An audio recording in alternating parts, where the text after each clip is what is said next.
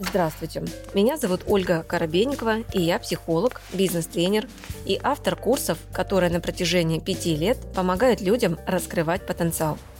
В моем авторском подкасте «Ольга Коробейникова о психологии» я отвечаю на вопросы слушателей и помогаю разобрать разные сферы жизни и выйти на новый уровень мышления.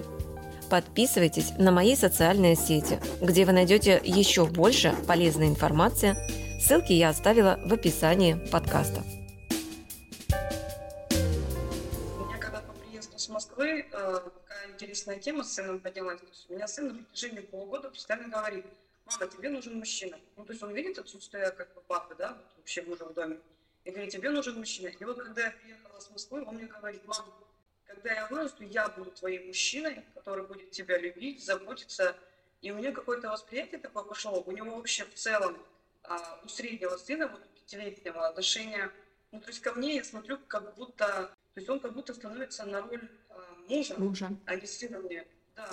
И у него отношение ко мне, я прям чувствую вот эту сильную мужскую энергию, и он бывает даже иногда переключается, ну, не знаю, о чем это и куда мне смотреть, то есть меня это пугает, вот честно сказать. Вот, э, смотрите, старший... смотрите внутрь себя, смотрите внутрь себя, а, то есть если ты показала ребенку о том, что ты не справляешься, ты где-то показала ему себя жертвой. А мужчина, мужчина просыпается в человеке тогда, вот эта вот мужская фигура, когда он чувствует, если хорошо развитый уровень эмпатии, потребность в защите. А потребность в защите – это жалость. И если ты ребенку показала поводы какие-то тебя жалеть, тебя жалеть, то в ребенке вот эта мужская фигура проснулась. Поэтому а, это не о том, что мы типа всегда должны ребенку показывать себя там сильным, прокачанным, там еще что-то, да. Но ребенку нужно все время транслировать. А, вот, допустим, а, я своим детям как? Например, происходит какая-то ситуация, есть проблема, есть очевидная проблема, иногда даже меня потряхивает, то есть э, ситуации, потому что бывают очень разные. И вообще, ну, как бы я заметила, чем больше ты растешь в своем сознании, тем больше проверок, я так понимаю, из пространства дается на следующий уровень соединенности с энергией. То есть, опять же, насколько ты доверяешь. Вот этому ты научилась доверять, а вот этому. И вот эти вот э, усиления, они идут, идут, идут и идут. Первая реакция – стресс. Первая реакция – это стресс. И когда я понимаю, что по мне это сложно не заметить, ребенку сложно это не заметить, дети они чувствуют. Я с ними сажусь, со всеми, и говорю, дети, у мамы вот такая вот ситуация. Объясняю прям, ну, на их языке, так, чтобы они поняли, но я им рассказываю. У мамы вот такая ситуация. Мама сейчас чувствует стресс, мама сейчас чувствует страх. Мама сейчас чувствует, что э, нужно решать, что сейчас нужно искать того, там, кто поможет. Вот. Но я им рассказываю, что я буду делать. То есть я им показываю, что есть ситуация, я показываю, что я боюсь, но я одновременно показываю, что в этом состоянии я ищу решение. Я им показываю и рассказываю, что в этой ситуации мама будет делать. И я также вновь и вновь рассказываю, дети, вот смотрите, люди бывают вот такие еще. И я им это тоже объясняю. Да?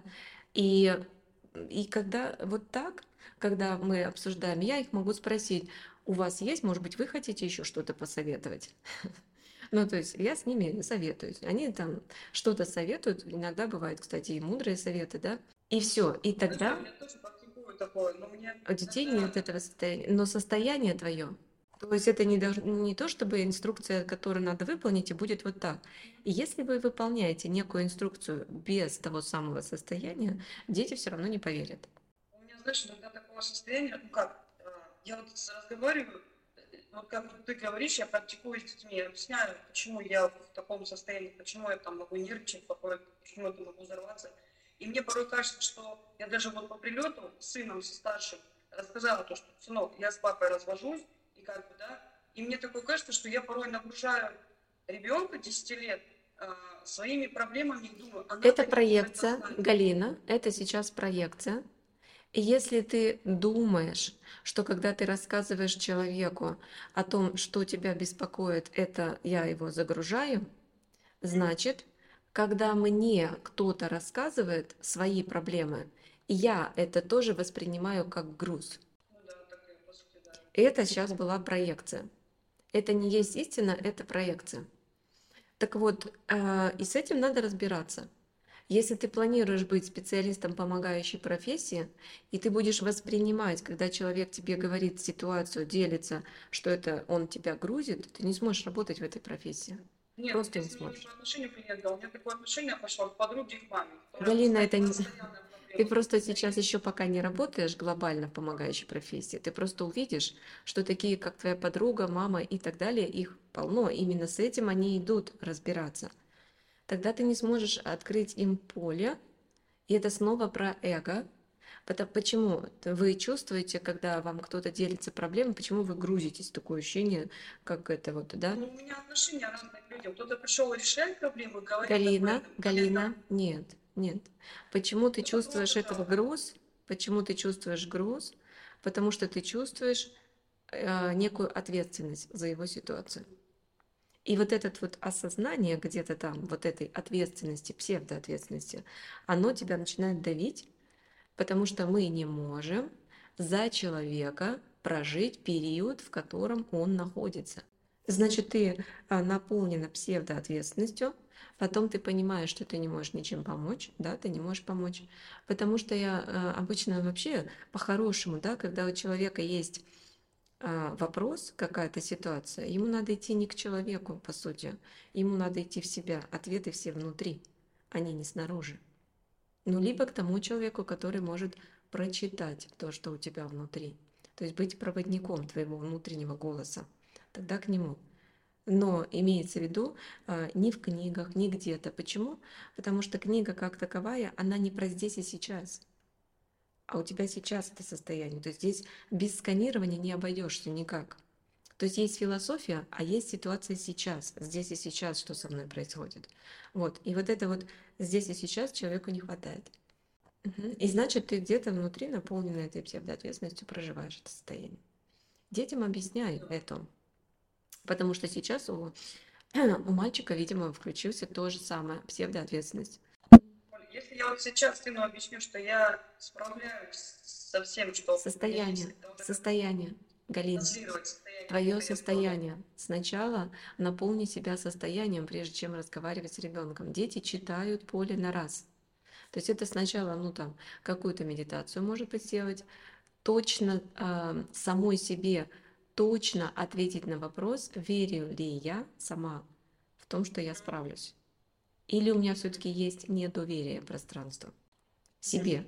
Если ты чувствуешь, что есть недоверие пространству, ну тогда либо сама с собой работаешь, либо к интуитивному практику идешь, но сначала с этим разберись. И потом ты уже идешь и общаешься. Благодарю. Мгм. Да. С вами была Ольга Коробейникова в авторском подкасте «Ольга Коробейникова о психологии».